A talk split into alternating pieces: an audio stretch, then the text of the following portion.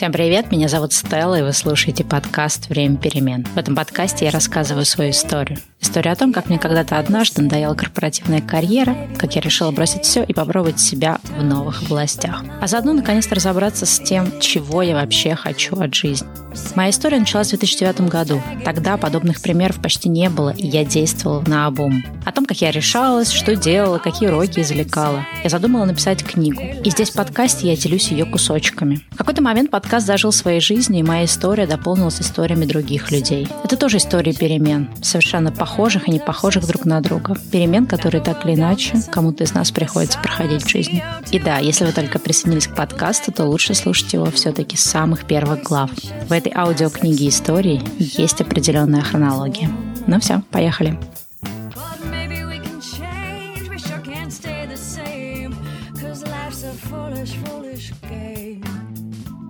Ребята, у меня есть классный, очень радостный, очень приятный анонс. Перед тем, как мы двинемся с вами в этот эпизод, я хочу сказать о том, что мой подкаст «Время перемен» вошел в топ лучших подкастов года от Apple. Каждый год Apple в каждой стране, где существуют подкасты, подводит определенные свои какие-то итоги и выкладывает рейтинг разных шоу. Мне очень приятно с вами поделиться, что в самую главную номинацию, то есть топ подкасты 2019 года, попал наш с вами «Время перемен».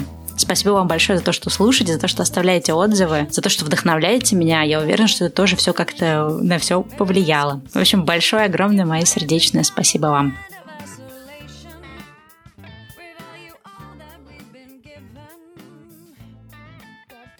Глава 13 перемены, которых мы не выбираем. С тех пор, как подкаст запустился в мае, из выпуска в выпуск я говорила о переменах. Рассказывала о том, зачем они нужны вдохновляла тех, кто хочет тоже что-то поменять в своей жизни. Но что делать, если случаются перемены, которых мы не выбираем? Где найти силы, чтобы начинать что-то с нового листа? Особенно делать это в тех областях, где ты не планировал ничего менять, и тебе казалось, что там-то все очень стабильно.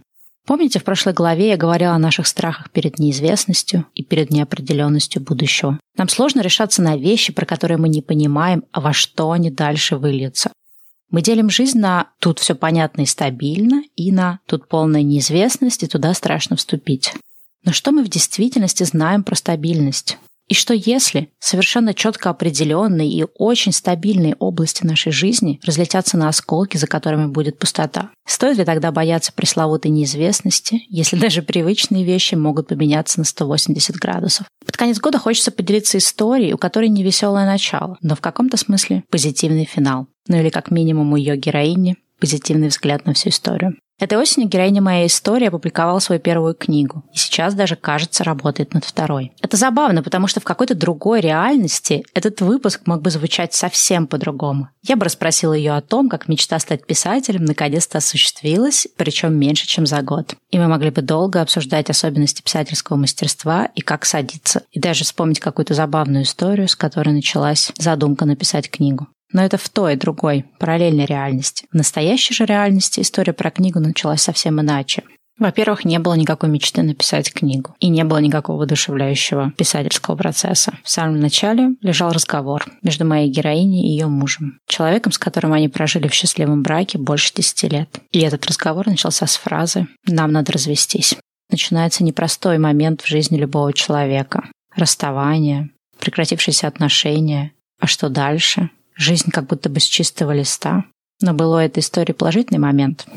Именно из этой грустной истории родилась книга. Так что сегодняшний выпуск подкаста будет касаться отношений, отношений в браке, романтических отношений, переживаний, разводов, расставаний. И также будет касаться многих непростых тем, того, как относятся в нашем обществе к разводам, как относятся к одиноким женщинам за 30 и разное другое непростое. Героем сегодняшнего выпуска будет снова моя близкая подруга Катя. Разговор с ней вы уже слушали в прошлой главе. Перед тем, как мы перейдем к нашему разговору, я хотела бы зачитать кусок из вступления к ее книге.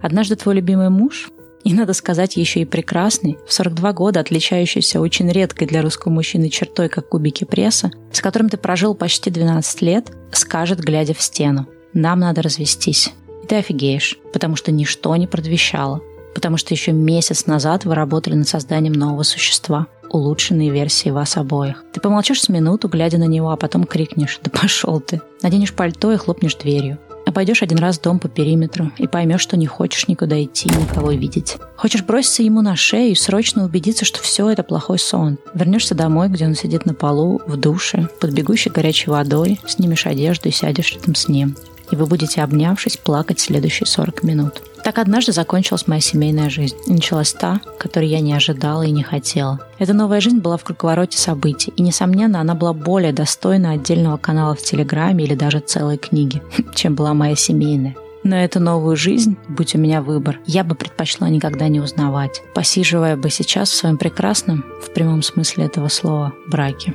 У меня нет намерения утомлять вас подробностями, предшествовавшими Дню X. Скажу только, что наш брак был счастливым, и слово «развод» в нем не произносилось никогда. В ретроспективе некоторые вещи можно было сделать иначе, а какие-то не делать вовсе. Но все они, на мой взгляд, были не критичны и не фатальны. Хотя, может быть, у меня угол обзора не тот. Но я искренне верила, что в свои 130 лет мы будем ходить на скрюченных ножках по улицам Европы за ручку, пожевывая мороженое безумными ртами. А потом бац и развод. И вот на следующее утро я проснулась. Впрочем, я не спала. Я ждала, пока проснется он. В надежде, что все будет как раньше. Но этого не произошло. Мы говорили словно фразами из фильма, но оказалось, что эти фразы списаны с реальной жизни. Он. Теперь, когда я сказал это, оно оказалось не так ужасно, как я думал. Я сказал, и ничего не изменилось. Мир не рухнул. Я. Я не понимаю. Он. Сейчас я думаю, что я не хочу быть вместе, но, может быть, завтра меня отпустят. Я. Ты меня больше не любишь? Он. Мое отношение к тебе не изменилось, но я не вижу нас вместе. Ни сейчас, ни потом. Через полтора месяца, после того, как Земля окончательно ушла из-под ног, сомнений в том, что это происходит на самом деле, и мы действительно разводимся, уже не осталось, я завела канал в Телеграме. Мне нужно было кричать, но я лишь беззвучно открывала рот. Мне хотелось плакать, но слез не было. Я хотела дышать, но не могла вдохнуть. Зачем мне понадобился этот публичный эксбиционизм? Я думала, что мой брак навсегда, но однажды он закончился. Неожиданно, стремительно, очень болезненно для меня. Я искала способ вынуть из себя боль и стала писать о том, что со мной происходит, о том, что я чувствую. Я писала, и мне становилось легче. Мой бывший бойфренд, а теперь хороший, понимающий друг, которым я рассказала о новостях и о канале, довольно быстро отписался. Какие-то вещи, на мой взгляд, должны оставаться приватными. Но я люблю писать. Чтобы рисовать, мне нужно вдохновение, избыток позитива, ресурс – но чтобы писать, мне не нужно ничего. Наоборот, я становлюсь сильнее, когда пишу. Не берусь утверждать, что подобного рода сублимация – это панацея душевной боли. Но для меня это оказалось оптимальным способом введения эмоций из тела. Когда у канала появились читатели, а сперва это были лишь мои близкие друзья, стало ясно, что он обладает терапевтическим эффектом, и не только для меня одной. Люди, которых я знаю годами, вдруг стали рассказывать мне о своих проблемах и переживаниях. Невозможно было и представить, что у них на самом деле тоже что-то такое происходит. За три месяца моя аудитория выросла до 500 человек, и я завела бот обратной связи. Историями стали делиться уже незнакомые мне люди. Постепенно вокруг меня виртуально образовалась высокая концентрация тех, кто пережил или переживал то же, что и я. И я поняла, что вне зависимости от обстоятельств, ты ушел или от тебя ушли, мы все проходим одни и те же эмоциональные состояния и стадии возвращения к себе. А еще, когда знаешь, что с тобой происходит, как с этим справляться и когда это пройдет, тебе становится лучше. И теперь, когда я получаю множество отзывов от подписчиков, я верю, что моя история кого-то подбодрит, станет утешением, подсказкой или ответом. Через 4 месяца ведения канала я стала собирать все посты в один файл, потихоньку трансформируя их в книжный формат. Ну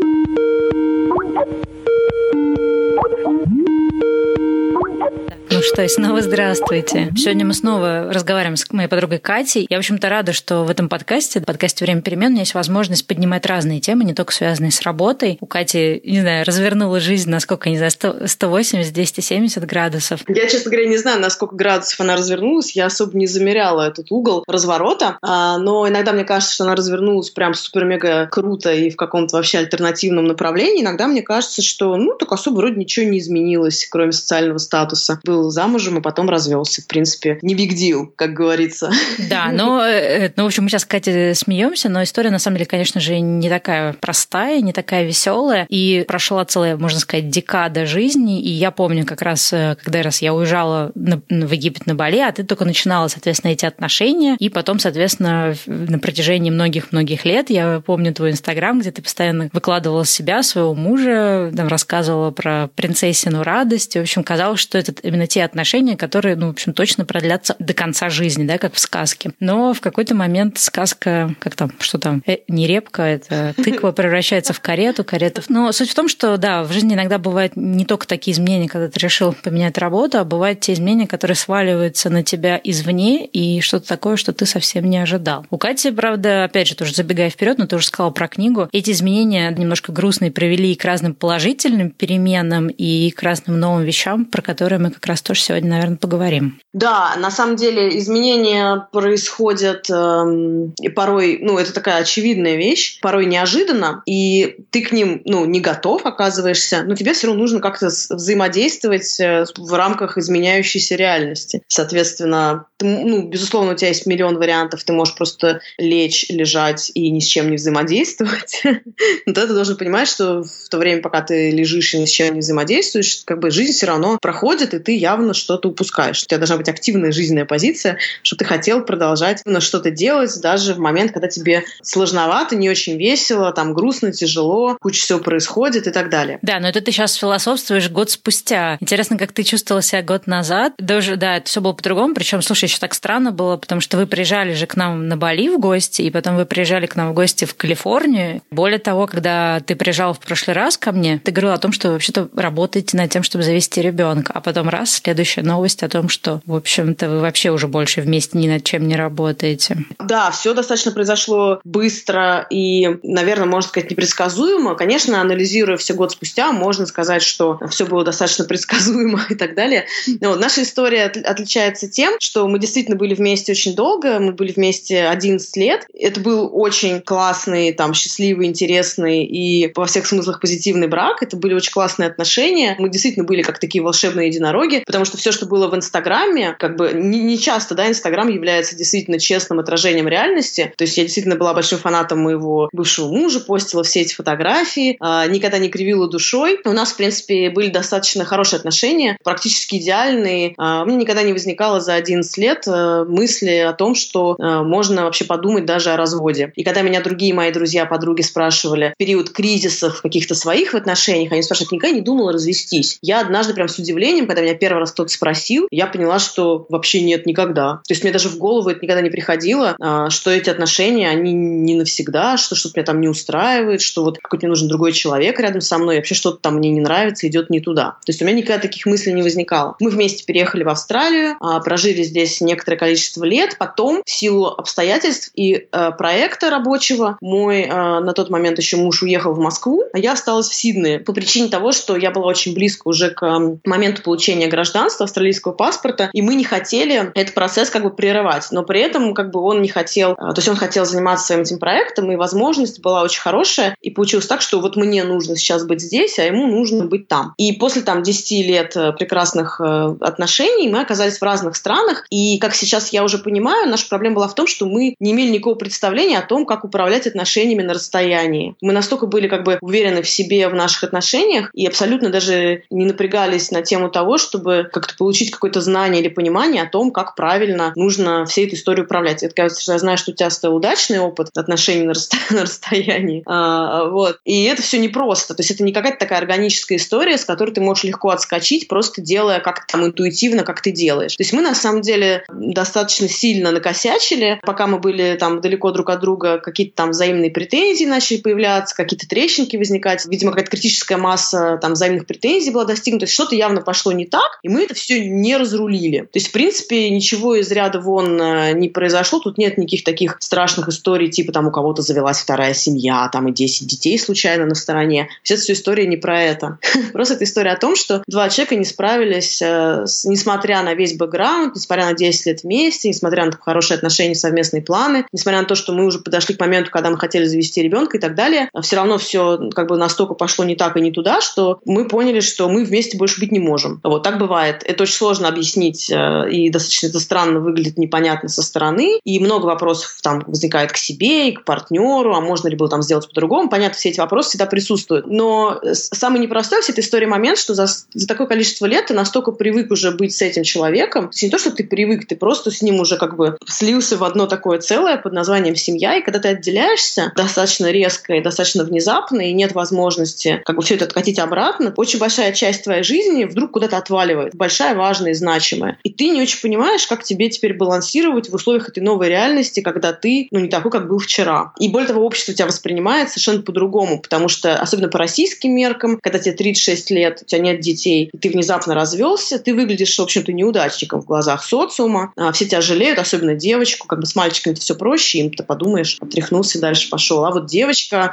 она такая вот одна, такая вся несчастная, и ей под 40 сейчас будет. Тоже ее возьмет, старородящая. Слушай, ну, кстати, помню, меня тогда очень поразила история. Ты описывала, как родители твои восприняли ваш развод. А, родители мои были в глубоком шоке. Вообще никто ничего не понимал. Ни его родители, ни мои родители. Как бы все думали, что мы просто такие какие-то э, переживаем временные потрясения. Сейчас мы все разрулим и разберемся и так далее. И, э, ну, моя мама, она вообще человек очень такой гибкий. Для нее важно лишь бы ребенок был счастлив. И общественное мнение, как бы, мою маму не сильно беспокоит. А, безусловно, они оба напряглись, мои родители, на тему количества прожитых мною лет и отсутствия детей. То есть для них это, мне кажется, был самый большой ужас в том, что а что же у нас никогда не будет внуков, что ли, теперь? Это их, по-моему, больше всего трясло. Ну, я помню, там у тебя папа что-то такое сказал про то, что ты сама виновата или что-то там. А, ну да, было такое очень популярное мнение на тему того, что нет, оно не только исходило от родителей, оно вообще исходило от большого количества людей. Ну вот ты же ему не родила, поэтому вот. А это прям популярная точка зрения. На самом деле я столкнулась с огромным количеством каких-то, от даже суперадекватных людей, там моих друзей, такие поступали неожиданные какие-то предположения, предложения, э, утверждения и так далее, которые меня реально прям шокировали, насколько люди мыслят стереотипами, насколько они не допускают каких-то других вариантов, возможных сценариев и так далее потому что, конечно, 90% людей тут же пришло и сказало, ну, конечно, просто кто-то там у него есть. Ну, то есть настолько все это так жестко, не гибко, и настолько люди, э, многие, в силу того, что просто мы не умеем этого делать, эмоциональный интеллект у нас э, достаточно сильно купирован, у нас, я имею в виду, у российского общества и, на, и наше сознание, оно достаточно такое, ну, как бы консервативное. Но мне кажется, просто людям проще как-то пережить эту ситуацию, когда у них есть такой, знаешь, быстрый готовый ответ, они куда-то это определили на полочку, потому что не родила, потому что у него другая, потому что вот э, сидели по раздельности, кто так делает. То есть, мне кажется, это просто, ну, как ты знаешь, снимает твои страхи, когда ты вот определил такой вот ярлычок, шаблон, и тогда тебе не надо думать, о боже, а почему, а неужели это может случиться на пустом месте, а раз это может случиться на пустом месте, это может и со мной случиться. То есть, мне кажется, это об этом. Да, люди очень сильно перекладывают все это, проецируют все это на себя тоже, и поэтому они хотят найти объяснение для того, что происходит у тебя, чтобы у них было уже на всякий случай объяснение для того, что может произойти в их жизни. Огромное количество людей, когда все это пошло-поехало, то есть то, был, был такой тоже непростой момент, как бы кому из друзей рассказывать, кому не рассказывать, с кем ты хочешь делиться. Тебе все время задают одни и те же вопросы, они не всегда приятные, тебе не хочется открываться там всем людям, тебе вообще не хочется, надо обсуждать это, с кем-то хочется, с кем-то не хочется. И я уже в какой-то момент думала, может, мне просто на Фейсбуке уже написать там большими буквами, и чтобы никто больше меня ничего не спрашивал. Потому что тебя все равно все спрашивают. Более того, у людей, которые 10 тысяч лет с тобой не общались, у них вдруг появляется к тебе интерес. Они начинают задавать вопросы. Почему? Потому что в их собственной жизни что-то сейчас происходит такое невнятное, и они ищут ответы на свои вопросы, и они их начнут искать через тебя, задавая тебе, так, ну, начиная случайно топтаться по твоим как бы болезненным местам. Не то, что они там хотят поковыряться в твоих э, рамках. Нет, скорее всего, они случайно это делают, там, здесь даже, да, поверхностно знакомых барышень, которые там давно в отношении, давно в браке, что-то там у них, любые отношения, они переживают какие-то сложные моменты, и когда тебе не совсем понятно, что происходит, ты начинаешь пытаться в этом разобраться. Все теперь хотят со мной попить кофе, потому что все хотят посмотреть на то, как выглядит как бы человек, переживший развод после 11 лет брака. Ой, надо же, Но вдруг она ты еще знаешь жива. какую-то правду, знаешь, что-то ты знаешь. Да, а есть ли жизнь вообще после жизни? Давайте-ка посмотрим на нее.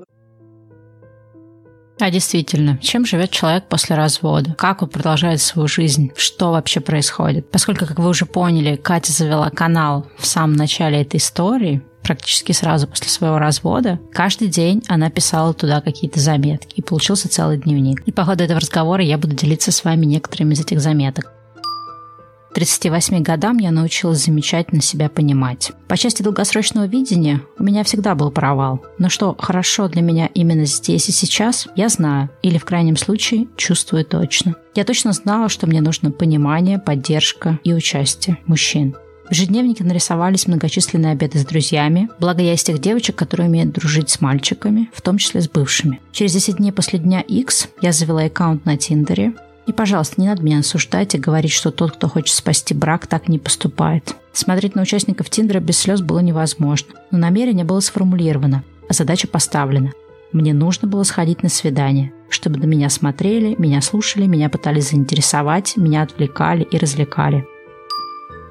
11 лет на планете Земля существовал один единственный мужчина, мой муж. Верите или нет, но так бывает. Я не смотрела на других мужчин. Да, я могла констатировать факт симпатичности кого-то, но это все равно, что сказать, что Киану Ривз красавчик, и что? Ну вот, собственно, и все. Поэтому вполне закономерно, что когда каша заварилась, меня охватил страх. Я останусь одна. Ведь мужчина на земле один, и он, походу, больше не со мной. Страх был настолько сильным, что я могла проснуться с учащенным сердцебиением, комом в горле и спазмом в желудке. Тело и ум были охвачены эмоцией такой силы, будто я не в теплой кроватке лежу, а от медведя в лесу убегаю. Я, в принципе, не против того, чтобы испытывать и переживать эмоции, но функционировать, когда ты перманентно скован ужасом, и этот ужас усиливается волнами, поверьте, не очень удобно. С этим всем я поскакала к терапевту, делала упражнения, писала на бумажке вопросы, ответы и сценарии, в том числе хоррора, что я умру одна и меня сожрут кошки, как опасалась Миранда из «Секс в большом городе». А дальше я писала в противовес всему этому расклад оптимистичный. Его, кстати, оказалось куда сложнее сочинить, чем хоррор. Особенно тот, что действительно откликнулся бы в моей душе и не включал какую-нибудь общепринятую чушь типа «муж, дети, собака, ипотека».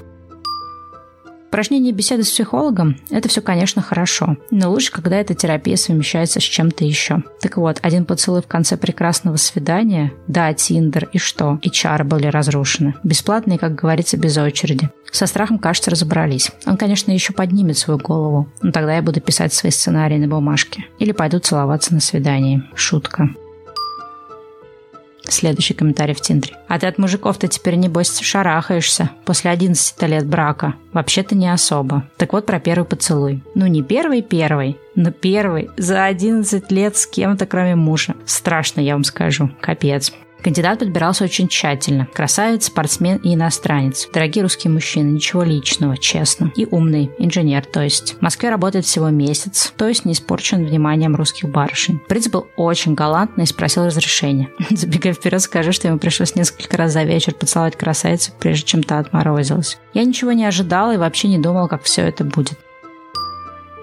Итак, поцелуй. Не шевельнулось вообще ничего. Кроме мыслей в голове, которые стали интенсивно там копошиться под какой-то там романтический аккомпанемент. Особенно меня напугала мысль о том, что отныне все мои поцелуи будут такими.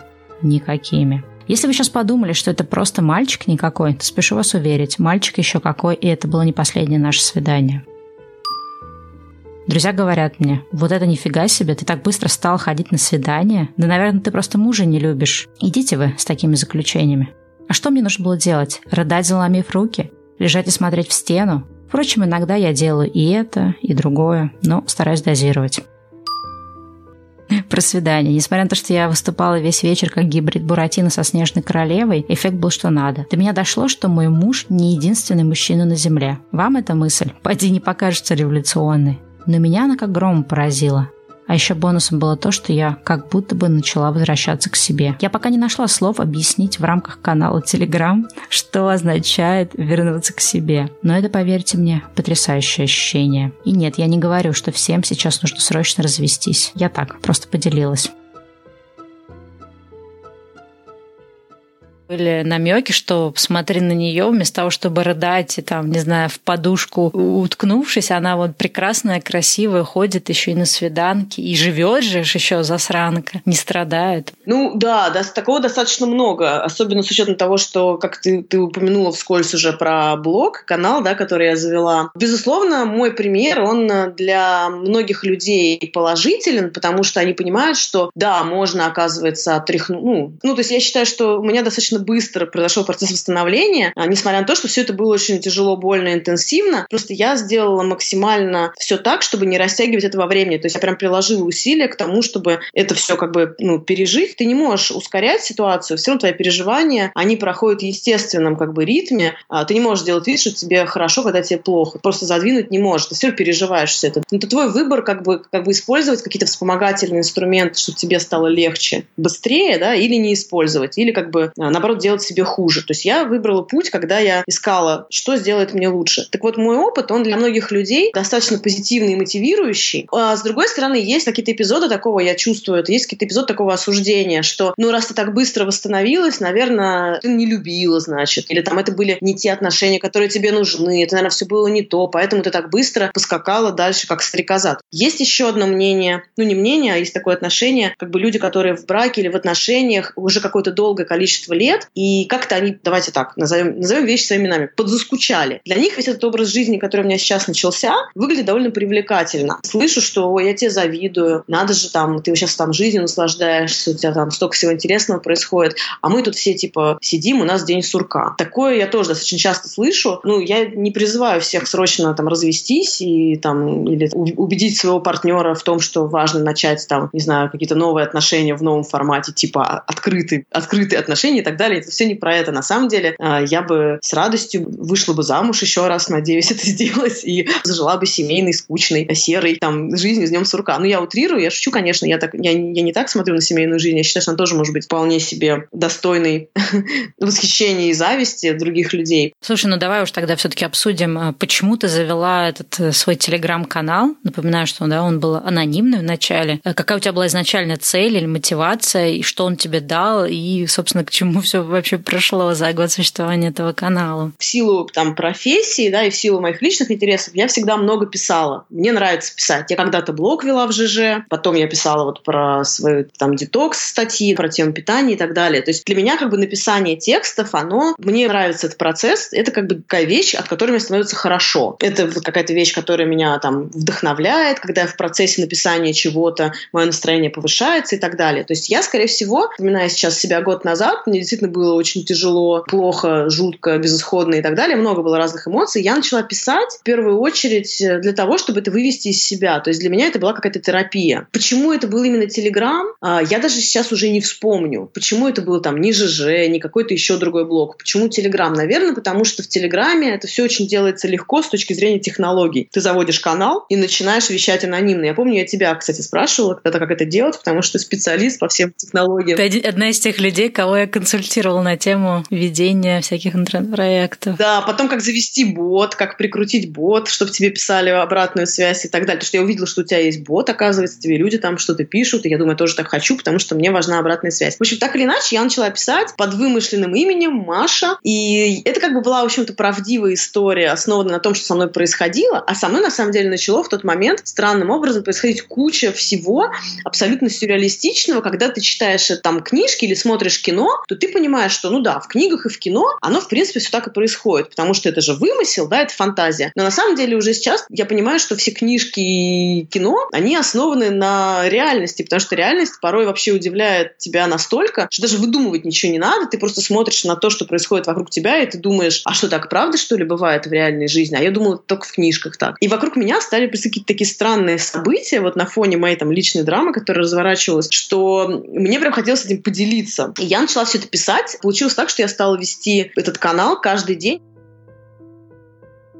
Катя рассказывает о том, что в ее жизни стали случаться невероятные истории. Это действительно так. Если у вас будет свободная минутка, и вы любите читать разные дневниковые заметки, я вам очень рекомендую почитать ее канал с самого начала. Ссылку я оставлю в описании. Когда Катя мне рассказала о том, что она ведет этот э, анонимный канал, рассказывает там подробности своего развода, я зашла из естественного человеческого любопытства и залипла в этом канале, мне кажется, на час, пока не прочитала все старые заметки. И там у нее действительно происходили какие-то совершенно невероятные истории. Она очень забавно описывает все свои свидания и разные другие штуки. Зачитаю вам парочку заметок. Почти месяц после того, как муж ушел, я жила одна в нашей квартире, которую мы снимали последний год. Эта квартира мне в целом нравилась, но родной не была никогда. Оставаться там одной было вообще не прикольно. Грусть на вздохе, печаль на выдохе. Надо валить, подумала я. Хотя муж настаивал на том, чтобы я в ней осталась и даже грозился платить аренду. Душа моя, ну что ты там киснешь? Переезжай к нам с Алексом. У нас третья спальня свободна. Душа моя, так меня называет только Марк. Опачки, поворот, въехать в квартиру к двум мужикам. Хм, что скажут люди? Марк и Алекс не геи, живут в одной квартире. Оба красавцы, не геи. Или я это уже говорила? Сама с трудом верю. Они, как сейчас модно говорить, флетмейты. Что с ними не так? Ну, вы же наверняка подумали, что какой-то есть в этом подвох, признайтесь. Как их вообще угораздило жить вдвоем в огромной хате с кирпичными стенами и с видом на Белый дом, я вам попозже расскажу. Эту квартиру я хорошо знала и нежно любила. В нее невозможно было не влюбиться. Еще до развода, каждый раз, будучи у мальчика в гостях, перекатывая дорогое вино в бокале, я говорила, ох, я бы тут пожила. Осторожнее с своими желаниями, осторожнее. Они имеют тенденцию сбываться. Это вам мудрая сова говорит. Подумав, я пришла к выводу, что от такого соседства мне одни плюсы. Поживу у них пару месяцев, пока не найду приличную квартиру. Или приличного нового мужа. Алекс американец, и поэтому в доме говорят по-английски. Отлично, попрактикуем. К тому же он бегает марафоны. Ура, у меня будет раннинг бади. С Марком же каждая наша встреча последний миллион лет заканчивалась словами «опять не все обсудили». И снова, осторожней с вашими желаниями. Теперь-то у нас будет просто временной безлимит. Обсудим все. А еще есть домработница, которая приходит дважды в неделю. Класс, носки им стирать не надо будет. Ну и вино приличное в доме всегда есть. В условиях санкций это мощный бенефит. Но не главный, конечно, нет-нет. И вот Белоснежка решила сделать тест-драйв, остаться с ночевкой, проверить, будет ли там комфортно. И послушать, не храпят ли гномы. Так моя история из «Ешь, молись, люби» с поправкой на то, что она там свалила, поправкой на то, что там она свалила от мужа, а у меня наоборот. Совершенно внезапно моя жизнь превратилась в сериал «Друзья». Даже нет, в микс друзей и секса в большом городе. И по мере того, как ко мне подключались э, читатели, сначала это были там мои друзья, с которыми я сочла нужным и возможным поделиться. То есть я предупредила их, что это я, что это там частично там выдумка и художественная, условно назовем ее литература и так далее. Но в общем и целом это там все основано на реальных событиях. Потом несколько моих э, друзей, которые ведут канал на Телеграм, у которых много подписчиков, поделились моим каналом, ко мне пришли там другие подписчики и так далее. Ты была в числе тех, кто какой-то сделал референс о моей истории, тоже пришли читатели. И потом все эти люди стали мне писать, и я поняла, что они это все читают, и им это все, во-первых, а, интересно, и, б, это каким-то образом помогает им, потому что это, опять же, дает какие-то ответы на их вопросы, это как-то их там на что-то там вдохновляет, это дает им э, возможность посмотреть на вещи с другой стороны, как-то альтернативно, что не все так плохо, а можно еще вот так, а еще вот так. Вдруг все стали как бы от этого что-то еще получать, не только я, но еще и другие люди. Естественно, меня это еще как бы больше замотивировало мотивировало продолжать все это делать. И когда я была в самых таких своих там темных э, моментах, а люди мне говорили, слушай, ну я просыпаюсь с утра, я вот за чашечкой кофе читаю ваш канал. И эта мысль об этом, она меня в какой-то степени тоже мотивировала утром встать и начать писать. Это такая странная цепочка, э, может быть, она нездорово звучит, да, но для меня это тоже было на тот момент очень важно, и в какой-то степени это тоже мне давало энергию, и, конечно, это слишком драматично, да, держало на плаву. То есть не только это, безусловно, но и это в том числе. Вот, такой вот интересный терапевтический момент обнаружился у ведения анонимного канала на Телеграм. Да, слушай, я тоже помню, когда ты мне написала, канал уже там существовал месяц или что-то типа того, или, может, меньше, я сейчас не помню, конечно, все эти даты. И ты мне написала, я начала его читать, и ты мне сказала, что там анонимно, что там все имена другие, в общем, я там не могла, естественно, сопоставить, кто есть кто. Ну, потом в какой-то момент мы с тобой обсуждали, и ты знаешь, вот для меня, например, для человека, который, ну, все таки знает тебя, знает твою историю, это тоже было достаточно интересный опыт, э, потому что об этом я говорила в каких-то вот из выпусков «Времени перемен», что очень часто, ну, опять же, да, к вопросу об эмоциональном интеллекте, у нас нет инструмента, как с друзьями обсуждать какие-то вот сложные ситуации, их или наши сложные ситуации. И либо эти вещи остаются вообще не проговоренными, либо они как-то, ну, знаешь, как-то нелепо обсуждаются, потому что когда ты мне сказала про развод, я, во-первых, не понимала, как с тобой про это поговорить, а так, так жалеть, писать сочувствие, писать держись, писать там, не знаю, типа он козлина, ты лучше. Ну, то есть вот что нужно говорить? То, что у меня не очень развито, ну, как сказать, э, как это инструментарий для вот такой вот эмпатии, совершенно непонятно, что делать, и плюс как бы вроде хочется узнать что-то у тебя, да, чтобы понимать, как бы, как тебя поддерживать, а с другой стороны, не хочется копаться, ты такой, что делать, что делать вообще, и что у Кати происходит, может, она там уже, не руки на себя накладывать. Но долбать, да, вопросами тоже не хочется. И вот для меня, например, было ценно, что я могла читать в этом канале, я могла откуда-то брать информацию, да, о том, что у тебя происходит с настроением, что у тебя происходит в жизни, что ты планируешь, что ты делаешь. При этом я понимала, что я, я просто это прочитала, да, потому что сама выбрала это написать, а не то, что я и сто там тысяч остальных твоих друзей тебя постоянно долбаем. Катя, у тебя все в порядке? Катя, что происходит? Катя, расскажи, как дела? И параллельно тоже прочитать про какие-то мысли, твои ощущения, твои какие-то переживания, про которые ты, возможно, бы ну, не решилась бы напрямую рассказывать. Да, это, это, это действительно прямо такой интересный какой-то эффект у всей этой истории, насколько все эти там современные технологии расширяют нам э, вариативность. То есть как мы можем делиться с другими людьми, и как другие люди могут как бы опосредованно взаимодействовать с нами через то, что мы там выкладываем, там, допустим, в социальные сети и так далее. То есть были случаи, когда меня тоже спрашивали, там, люди краем уха услышав, что у меня там развод, изменение там э, моего статуса личной жизни, они спрашивали, как дела, мне настолько не хотелось им опять в 155 раз рассказывать, я просто говорила, вот вам ссылка на канал, почитайте, там, если у вас еще после этого будут какие-то вопросы, можете их задать. То есть для меня это тоже в какой-то степени был такой вот способ ответить на вопрос, что, собственно, здесь происходит. И, безусловно, конечно, да, ты выбираешь сам, чем ты делишься, но вот эта анонимность, она, это, это, притом это такая странная ситуация. С одной стороны, для людей, которые меня не знали, это был абсолютно анонимный канал, потому что для них я была Маша. Они вообще понятия не имели, кто такая Маша, какая-то абстрактная девочка, живущая в Москве. Я еще прибавила чуть-чуть себе возраст, там героиня чуть старше, муж ее тоже чуть старше, там все как бы так э, чуть-чуть искажено, да, скажем так. Но при этом мои друзья-то, они же знали, что это я. Но тоже такой момент был интересный, поскольку я предупреждала, что это частично вымышленная да, история. Даже не всегда мои друзья знали, как бы, что здесь правда, что неправда. Иногда меня, я что-то писала на канале, и мне, например, там кто-то из моих друзей писал, а это реально, что вот сейчас прям вот это происходит, да, правда там, или ты там приукрасила, а, или там, а этот персонаж, он действительно существует, или это выдумка. Или, например, если я вдруг э, утром ничего не писала, были такие редкие ситуации, мне тоже, например, кто-то писал из друзей, там, ты как вообще там в порядке, ты что не пишешь ничего, где пост новый? Ты еще жива?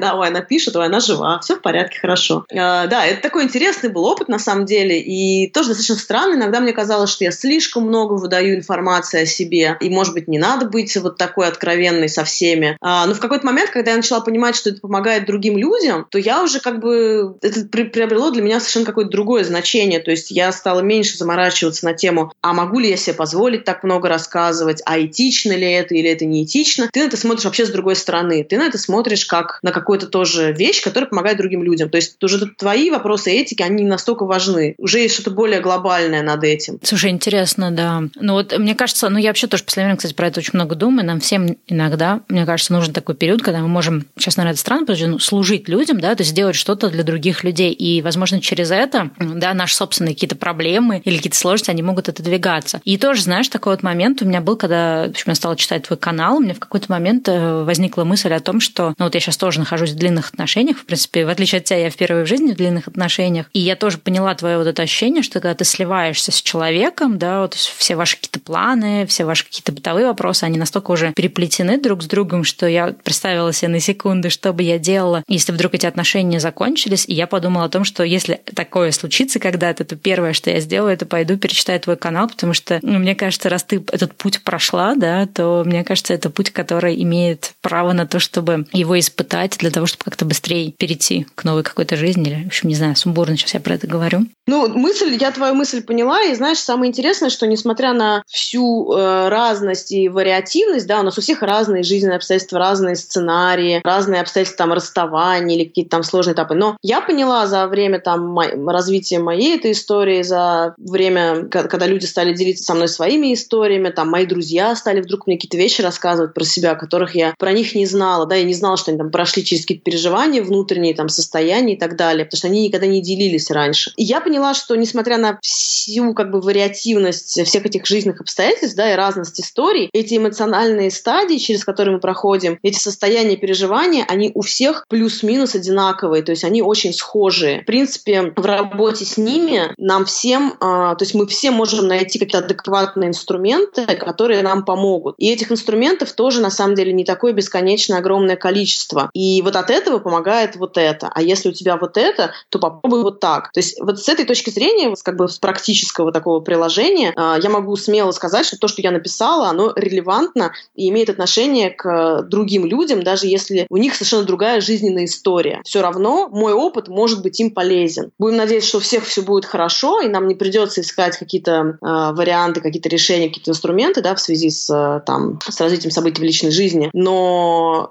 да, мы все проходим через одно и то же, и, да, чужой опыт нам может быть полезен. Если вдруг э, возникает необходимость к нему прибегнуть, это полезная штука. Вот такие вещи, которые написаны другими людьми, не профессионалами, да, в области там психологии, психотерапии, там коучинга и так далее. Но, тем не менее, из этого можно много чего извлечь. И я была бы рада, если бы, когда я проходила через всю эту историю, я тоже бы нашла бы что-то вот такое. Э, мне в какой-то степени, возможно, было бы там полегче. Да, ну теперь ты отчасти облегчила задачу тем, кто пойдет за тобой по твоему пути. Но вот, кстати, тоже вопрос такой к этому каналу и к тебе. То есть, когда ты этим делилась, тебе это помога- помогало как-то вот это твое, там, не знаю, это твое несчастье, беду, не знаю, как назвать это, да, вот эти сложные моменты, как-то, ну, проживать чуть-чуть легче, то есть через то, что ты писала об этом? Помогало, безусловно. Мне, например, как, когда я это все перекладывала из мыслей в текст, мне уже становилось легче. И на самом деле вот этот э, терапевтический инструмент, когда ты из себя выводишь, не обязательно быть при этом, не обязательно вести канал, не обязательно писать там в социальных сетях публично, даже если ты просто пишешь это для себя на бумажке, тебя что-то там очень сильно тревожит, ты об этом думаешь постоянно, да, эта мысль там крутится у тебя в голове, она на тебя давит, она тебя там забирает энергию. Вот этот вот э, механизм вывода этого из себя через написание, он э, очень такой как, эффективный. И это не мной придумано, оно существует, и это очень действенная история. И даже когда ты, например, ты его написал раз, тебя все равно все это парит, ты написал два, ты можешь 10 раз все это. Вот сколько тебя парит это, ты столько раз берешь листок бумажки, пишешь, пишешь, и на какое-то время после, я просто по себе это тоже замечала, уже в других там ситуациях, когда я это делала, уже с тем, когда я повторно переехала в Сидней, переживала по поводу там поиска новой работы, денег и так далее, гоняла одни и те же мысли, я прям все это сидела и писала на листке бумажки. Вот сегодня написал, тебе полегчало. Завтра ты вроде бы окей. Послезавтра тебя опять накатило, опять взял листок бумажки, опять все это написал, 25 раз то же самое. Тебе опять полегчало после этого. С каналом было то же самое. Я выкладывала какие-то вещи, какие-то эпизоды, что со мной происходило, я об этом писала, мне становилось действительно легче. Иногда я писала и плакала, прям роняя слезы на клавиатуру, а, как в фильме «Любовь по правилам и без». Прекрасный фильм, кстати, с Джеком Николсоном и Дайан Китон и Киану Ривзом. Там писательница тоже, у нее там своя личная драма, там кто пишет, плачет, смеется, опять плачет, опять пишет. Примерно так происходило. Но самое это интересная, в общем-то, перемена, которая, мне кажется, произошла вообще неожиданная в твоей жизни, что ты вдруг стал человеком, который написал и издал свою книгу. У меня от этого, знаешь, даже есть маленькая зависть, потому что я тут уже сколько с мая занимаюсь этим подкастом, всего вышло сколько там, 12-13, не знаю, эпизодов, а ты скорострел за год написал целую книгу. Расскажи об этом. Да, не планировала, получилось так случайно. Вела этот канал, писала его, начала его в ноябре. И где-то приблизительно в феврале, когда я вернулась в Сидней, мне несколько человек одновременно сказало, что было бы прикольно, если бы это была книга. Ой, напиши книгу, у тебя уже столько контента на канале, почему бы тебе не сделать книгу? Но я, поскольку я ничего же не выдумываю практически, я пишу вот что вижу, то пою. А книга, у нее же должен быть какой-то финал, там у нее должна быть структура, да, там на канале, безусловно, есть структура, но она исключительно сложилась стихийно, да, в силу развития самой истории. Но нету, то есть канал это же бесконечная вещь, ты же можешь каждый день писать в течение там 155 лет. А у книги должно быть что-то такое, ну, эпическое, какое-то завершение, да, такой финал. А его не было, потому что история же продолжается, продолжается, и развивается, там она меняется, трансформируется, но тем не менее. И я думала, ну да, наверное, книжка прикольная тема, но непонятно, как ее закончить. Надо же будет что-то придумать. И как бы, ну, ну мысль уже про книжку зародилась там где-то в феврале, и я стала постепенно, плюс там вот эти все там истории о том, что сейчас Телеграм закроют в России, все пропадет, сгинет, никто не сможет больше все это читать, они навели меня на мысль о том, что, наверное, надо куда-то еще контент весь перенести моего этого канала. Я завела блог на Тильде и туда стала постепенно перегружать как бы помесячно, как бы каждый месяц своего содержания на канале. Потом я все это тоже перенесла в документ Word, поняла, что тем временем приблизительно 250 страниц у меня, значит, образовалось. Нифигово, в общем-то, уже на книжку даже тянет. Но по-прежнему, значит, не было финала. И тут в мае месяце со мной случилась удивительная романтическая история здесь, в Сиднее. Вот абсолютно э, невероятная. Ничего такого со мной раньше никогда не случалось. Это опять было все как в фильмах, как в книжках. Я каждый день офигевала, неужели это происходит со мной. Все это было настолько интенсивно и там сюрреалистично, и настолько круто. Хотя это была грустная история. Она красивая. Она как в жизни, как бы в ней было все, прям все. Она до сих пор как бы в какой-то степени продолжается, там трансформации свои переживать и так далее. И тут я поняла, что если я возьму эту историю, она может быть прекрасным как бы финалом в моей вот этой книге. И, ну, мне, естественно, пришлось немножко там под э, приукрасить, там под вывернуть где-то там, что-то там там додумать, где-то немножко наоборот подстереть реальность, потому что слишком было там переживательно, интенсивно. А так или иначе, это все происходящее со мной окончательно мне как бы сказала как бы очень ясно и четко о том, что вот она книга, вот прям все вот это собери в кучку, причеши, и вот оно будет как бы законченное художественное произведение. И более того, поскольку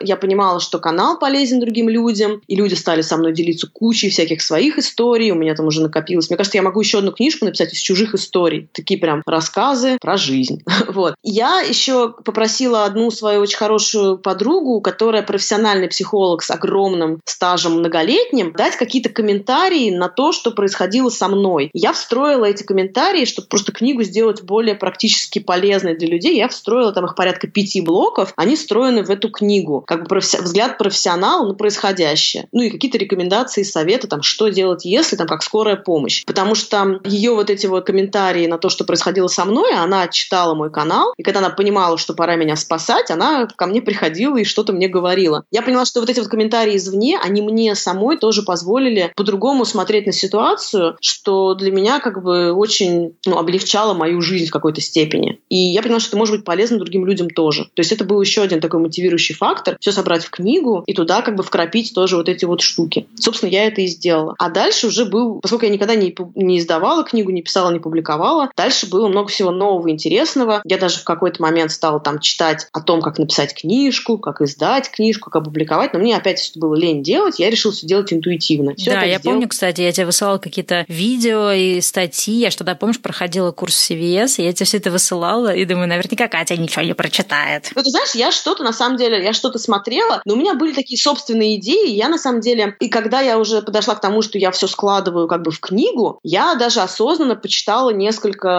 ну, художественных произведений, там, классической литературы и современных авторов, потому что мне было интересно посмотреть, а как они там складывают там слова в предложении, как они развивают историю с точки зрения там времени, повествования. То есть мне прям интересно было, как это там... А, то есть я на литературу стала смотреть с этой точки зрения, а как человек там заворачивает, разворачивает, выворачивает. И я вот эти какие-то там курсы, которые там и вот эти вот воркшопы, ну, а, воркшопы, вебинары, которые ты присылала, я что-то смотрела частично, но в то же время у меня была такая странная идея, я боялась, что вот эта информация извне, она нарушит мой вот этот вот естественный как бы поток сознания на тему того, как это должно быть, и за, заставит меня больше думать о теории, нежели больше ну, заниматься да. практикой. И заморачиваться, и, соответственно, закопаться. Я, кстати, вот на эту тему, да, я вот летом у меня был какой-то творческий тупик, я там кучу каких-то курсов проходила и русскоязычных, и англоязычный один курс, и там вот женщина как раз, а я в какой-то момент закопалась в research, думаю, так, надо про это прочитать, вот это вспомнить. Она такая, ну, автор этого курса по мемуарам, она такая, нет, не увлекайтесь, не увлекайтесь теоретической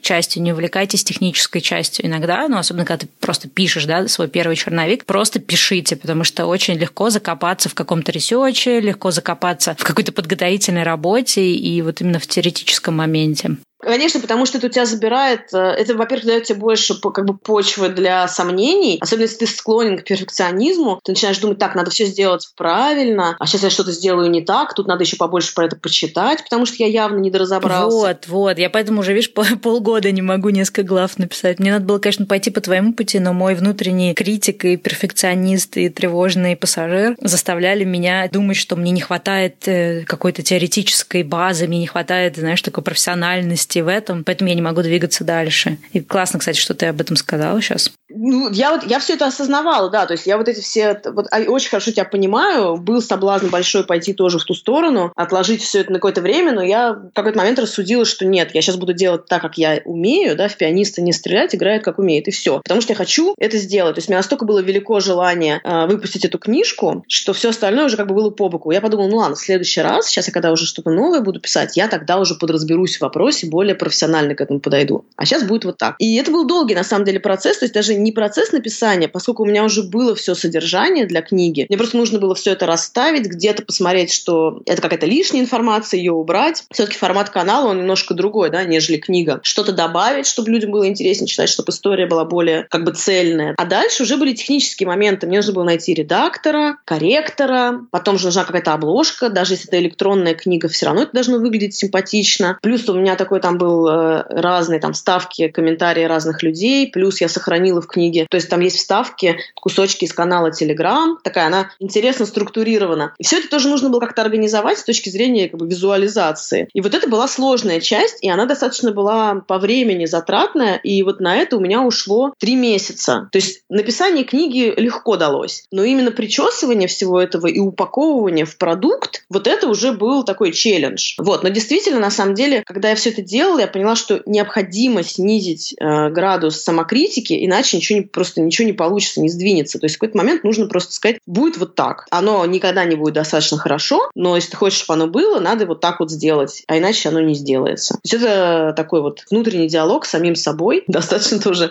интересный и непростой. Когда ты понимаешь, что что-то сейчас, как бы чем-то ты пожертвуешь в силу того, что ты хочешь что-то сделать. Интересный опыт. Слушай, ну вот, кстати, тоже вот интересно, да, к вопросу о переменах. Вот ты написала первую книгу, я помню, в какой-то момент ты мне начала рассказывать о том, что ты сейчас какую-то вторую пытаешься писать. Ты что, придумала себе новую профессию?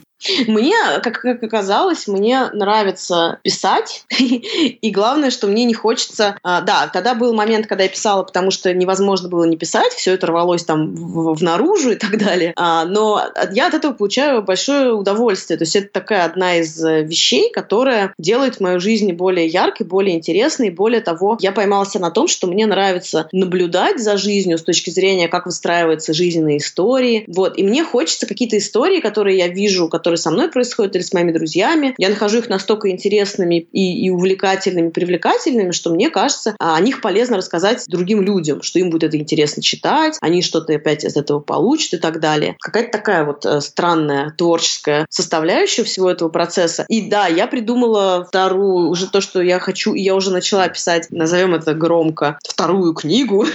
Вот. Но не знаю, будет ли она книга или не будет, но процесс идет. Мне нравится вставать утром рано, перед перед тем, как я иду в офис, хотя бы полчаса что-то пописать, для меня уже как бы день приобретает совершенно другую наполненность таким образом. То есть это какой-то тоже способ там структурировать свои будни, сделать их более яркими, более интересными, когда ты что-то в свой день добавляешь, что тебе действительно нравится. Даже если там потом 8 часов ты коптишься на работе, которая тебе может быть не супер интересна, все равно же ты что-то такое сделал в течение дня, что тебе доставило удовольствие, там радость, принесло тебе энергию, уже как бы не зря день прожит. Ну, кстати, я думаю, что мы ссылку на твою книгу и на канал канал оставим в описании, поэтому идите, читайте. Мне, кстати, очень понравилась концовка твоей книги. Я, на самом деле, считала, но поскольку я читала канал, да, с самого начала, я начала, начала читать книгу, но в какой-то момент не выдержала, от, отлистала до конца, чтобы узнать, чем все закончилось. Ну, понятно, что тем, кто не знает содержания, нет смысла этого делать, потому что вы только испортите себе впечатление. Поскольку я все-таки знала содержание, мне было интересно, какой конец ты выбрала, и мне он очень понравился. Очень приятно это слышать. На самом деле для меня это жутко удивительно, потому что я очень сильно сомневалась в правильности выбранного финала. Ты не единственный человек, который мне говорит о том, что концовка очень интересная. И мне так приятно это слышать, и мне настолько это удивительно. Я думаю, надо же, у меня как получилось-то в конечном итоге что-то интересно так завернуть.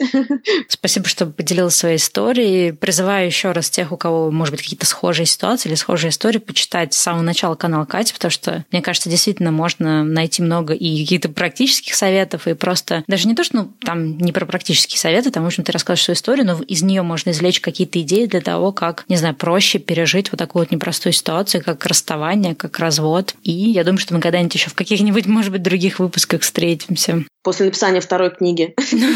Ну, как вариант, да. Или, может, когда я все-таки эту допишу, мы как раз обсудим тонкости написания книг. Тонкости написания книг, да, страдания Лет через пять. Да, мне надо ускоряться. Тоже, потому что, на самом деле, то, что ты пишешь и а, то, что ты рассказываешь, это ведь тоже абсолютно а, с практической точки зрения полезная другим людям вещь, которая может и замотивировать, и предостеречь, и дать больше информации. То есть это не просто такое развлекалово, да, это же хорошая вещь, поэтому ты давай там не теряйся в, как это, в улучшайзинге. Да, но видишь, улучшайзинг в том, что я когда тоже читала твой, например, блог, и я понимала, что, блин, ты так классно описываешь какие-то истории из жизни, а я ну тут тоже вопрос того, что нужно учиться принимать себя таким, какой ты есть, и не пытаться быть кем-то другим. Я думала, вот, Катя так классно вот эти истории, она так ярко их описывает, так сочно, мне тоже это надо. Но я понимаю, что я не человек э, рассказывания сочных историй жизни. Я могу вот с друзьями на вечеринке очень как-то весело рассказывать какие-то байки, но мне и не нравится, и я как-то не умею писать про это. И потом я подумала, что, ну, если мне больше всего нравится структурировать свои какие-то знания, свой опыт и пересказывать его другим людям, то, возможно, это и надо делать. Не надо пытаться бояться рассказывать какие-то вот истории в деталях, красках, а надо просто, ну вот как-то свой опыт структурировать в виде этой книги, в виде подкаста. Не обязательно ей быть такой же, как что-то еще, да, как что-то, кто делает другое. Но это тоже определенный путь и определенный тоже процесс принятия того, что, ну, есть какие-то вещи, которые ты не можешь делать так, как делают их другие люди, как сильно бы ты ни старался. Сто процентов. Если я начну себя сравнивать с э, какими-то там э, великими писателями и людьми, которые там известны в области литературы, я вообще сильно загрущу, потому что когда ты, да, ну вот это вот, я никогда не буду так писать, как, как, как писал Гоголь, да, то есть э, писать украинскую ночь мне недоступно. Но это же не повод для того, чтобы не делать то, что у меня получается хорошо. То есть вот это да, это сравнение себя с другими людьми, оно, безусловно, ты можешь вдохновляться тем, что они делают, и пытаться там научиться учиться, да, если тебе это интересно, но это не должно, не должно тебя как бы сбивать с толку, отвлекать тебя от того, что ты действительно уже делаешь хорошо, а, и что ты уже можешь делать сейчас. То есть, ну, это, да, но это такой момент. Это, ну, ну это самое главное, это better done than perfect, да, лучше сделать сейчас, чем бесконечно это отшлифовывать, подготавливать и, и никогда в итоге не сделать. В большинстве случаев так и есть. Лучше сделать э, так, как делается, безусловно, максимально хорошо, насколько ты можешь это сделать сейчас, вот, но тем не менее, да, не гоняться за совершенством, потому что можно просто никуда не прийти в конечном итоге. Утонуть в фрустрации бесконечной. Ну что, тогда давай на том, пока, да, пока. Это, это можно долго обсуждать, да, давай заканчивать на этом. Спасибо тебе большое. До новых Спасибо встреч. тебе. До новых встреч.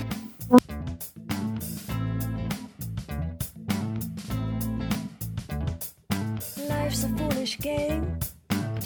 Ну что, на этом сегодняшний эпизод подходит к концу. Спасибо вам огромное за внимание. Спасибо всем тем, кто дослушал до этого момента. Обязательно сходите почитать э, Катину книгу. Она называется «Крылышками бяг». Я оставлю ссылку в описании. И также читайте ее канал. Он тоже называется «Крылышками бяг». Если вы вдруг по какой-то причине не слушали предыдущий выпуск с Катей, то тоже послушайте. Мне кажется, это все как-то вместе дополнит картину. То, что многие из тех вещей, о которых мы говорили в прошлом выпуске, они проходили параллельно с тем, что Катя как-то приходила вся после развода и заново стартовала жизнь в Австралии. Если вы еще не оставляли отзыв этому подкасту у себя в айфоне в приложении Apple Podcasts или на MacBook в приложении Apple Podcasts или в iTunes, то сходите это и сделайте. Пускай это будет ваш маленький подарочек этому подкасту на Новый год. Поделитесь там, какие эпизоды вам понравились больше всего, какие темы больше всего откликнулись. Я, как и обещала, вышла все-таки на режим делать подкаст раз в две недели. И следующий выпуск, обещаю, что он тоже выйдет через две недели. По плану в следующем выпуске я надеюсь все-таки продолжить рассказывать свою собственную историю и не отмазываться рассказыванием истории других людей. Надеюсь, мой внутренний перфекционист позволит мне двигаться дальше. А еще в конце года у меня есть шанс лично повстречаться с двумя из моих очень хороших, близких и давних друзей. Я тоже возьму у них интервью для этого подкаста. У них тоже интересные истории. И когда-нибудь в начале следующего года вы их тоже услышите. И последний маленький анонс. Этой осенью я запустила веб-сайт и проект «Мастерская блогинга». И как раз там помогаю всем тем, кто хочет запустить блог или подкаст или YouTube-канал, в общем, любую какую-то медийную площадку в интернете, но не знает, с чего начать, как выбрать свой формат, стоит не стоит этого делать, как часто выпускать, какие ошибки учесть. В общем, про все это я с удовольствием расскажу вам в рамках консультаций, могу взять вас на коучинг, и также на все эти вопросы буду отвечать в рамках вебинара. Вся информация есть на сайте и в приложении я оставлю ссылку. Сайт stlv.ru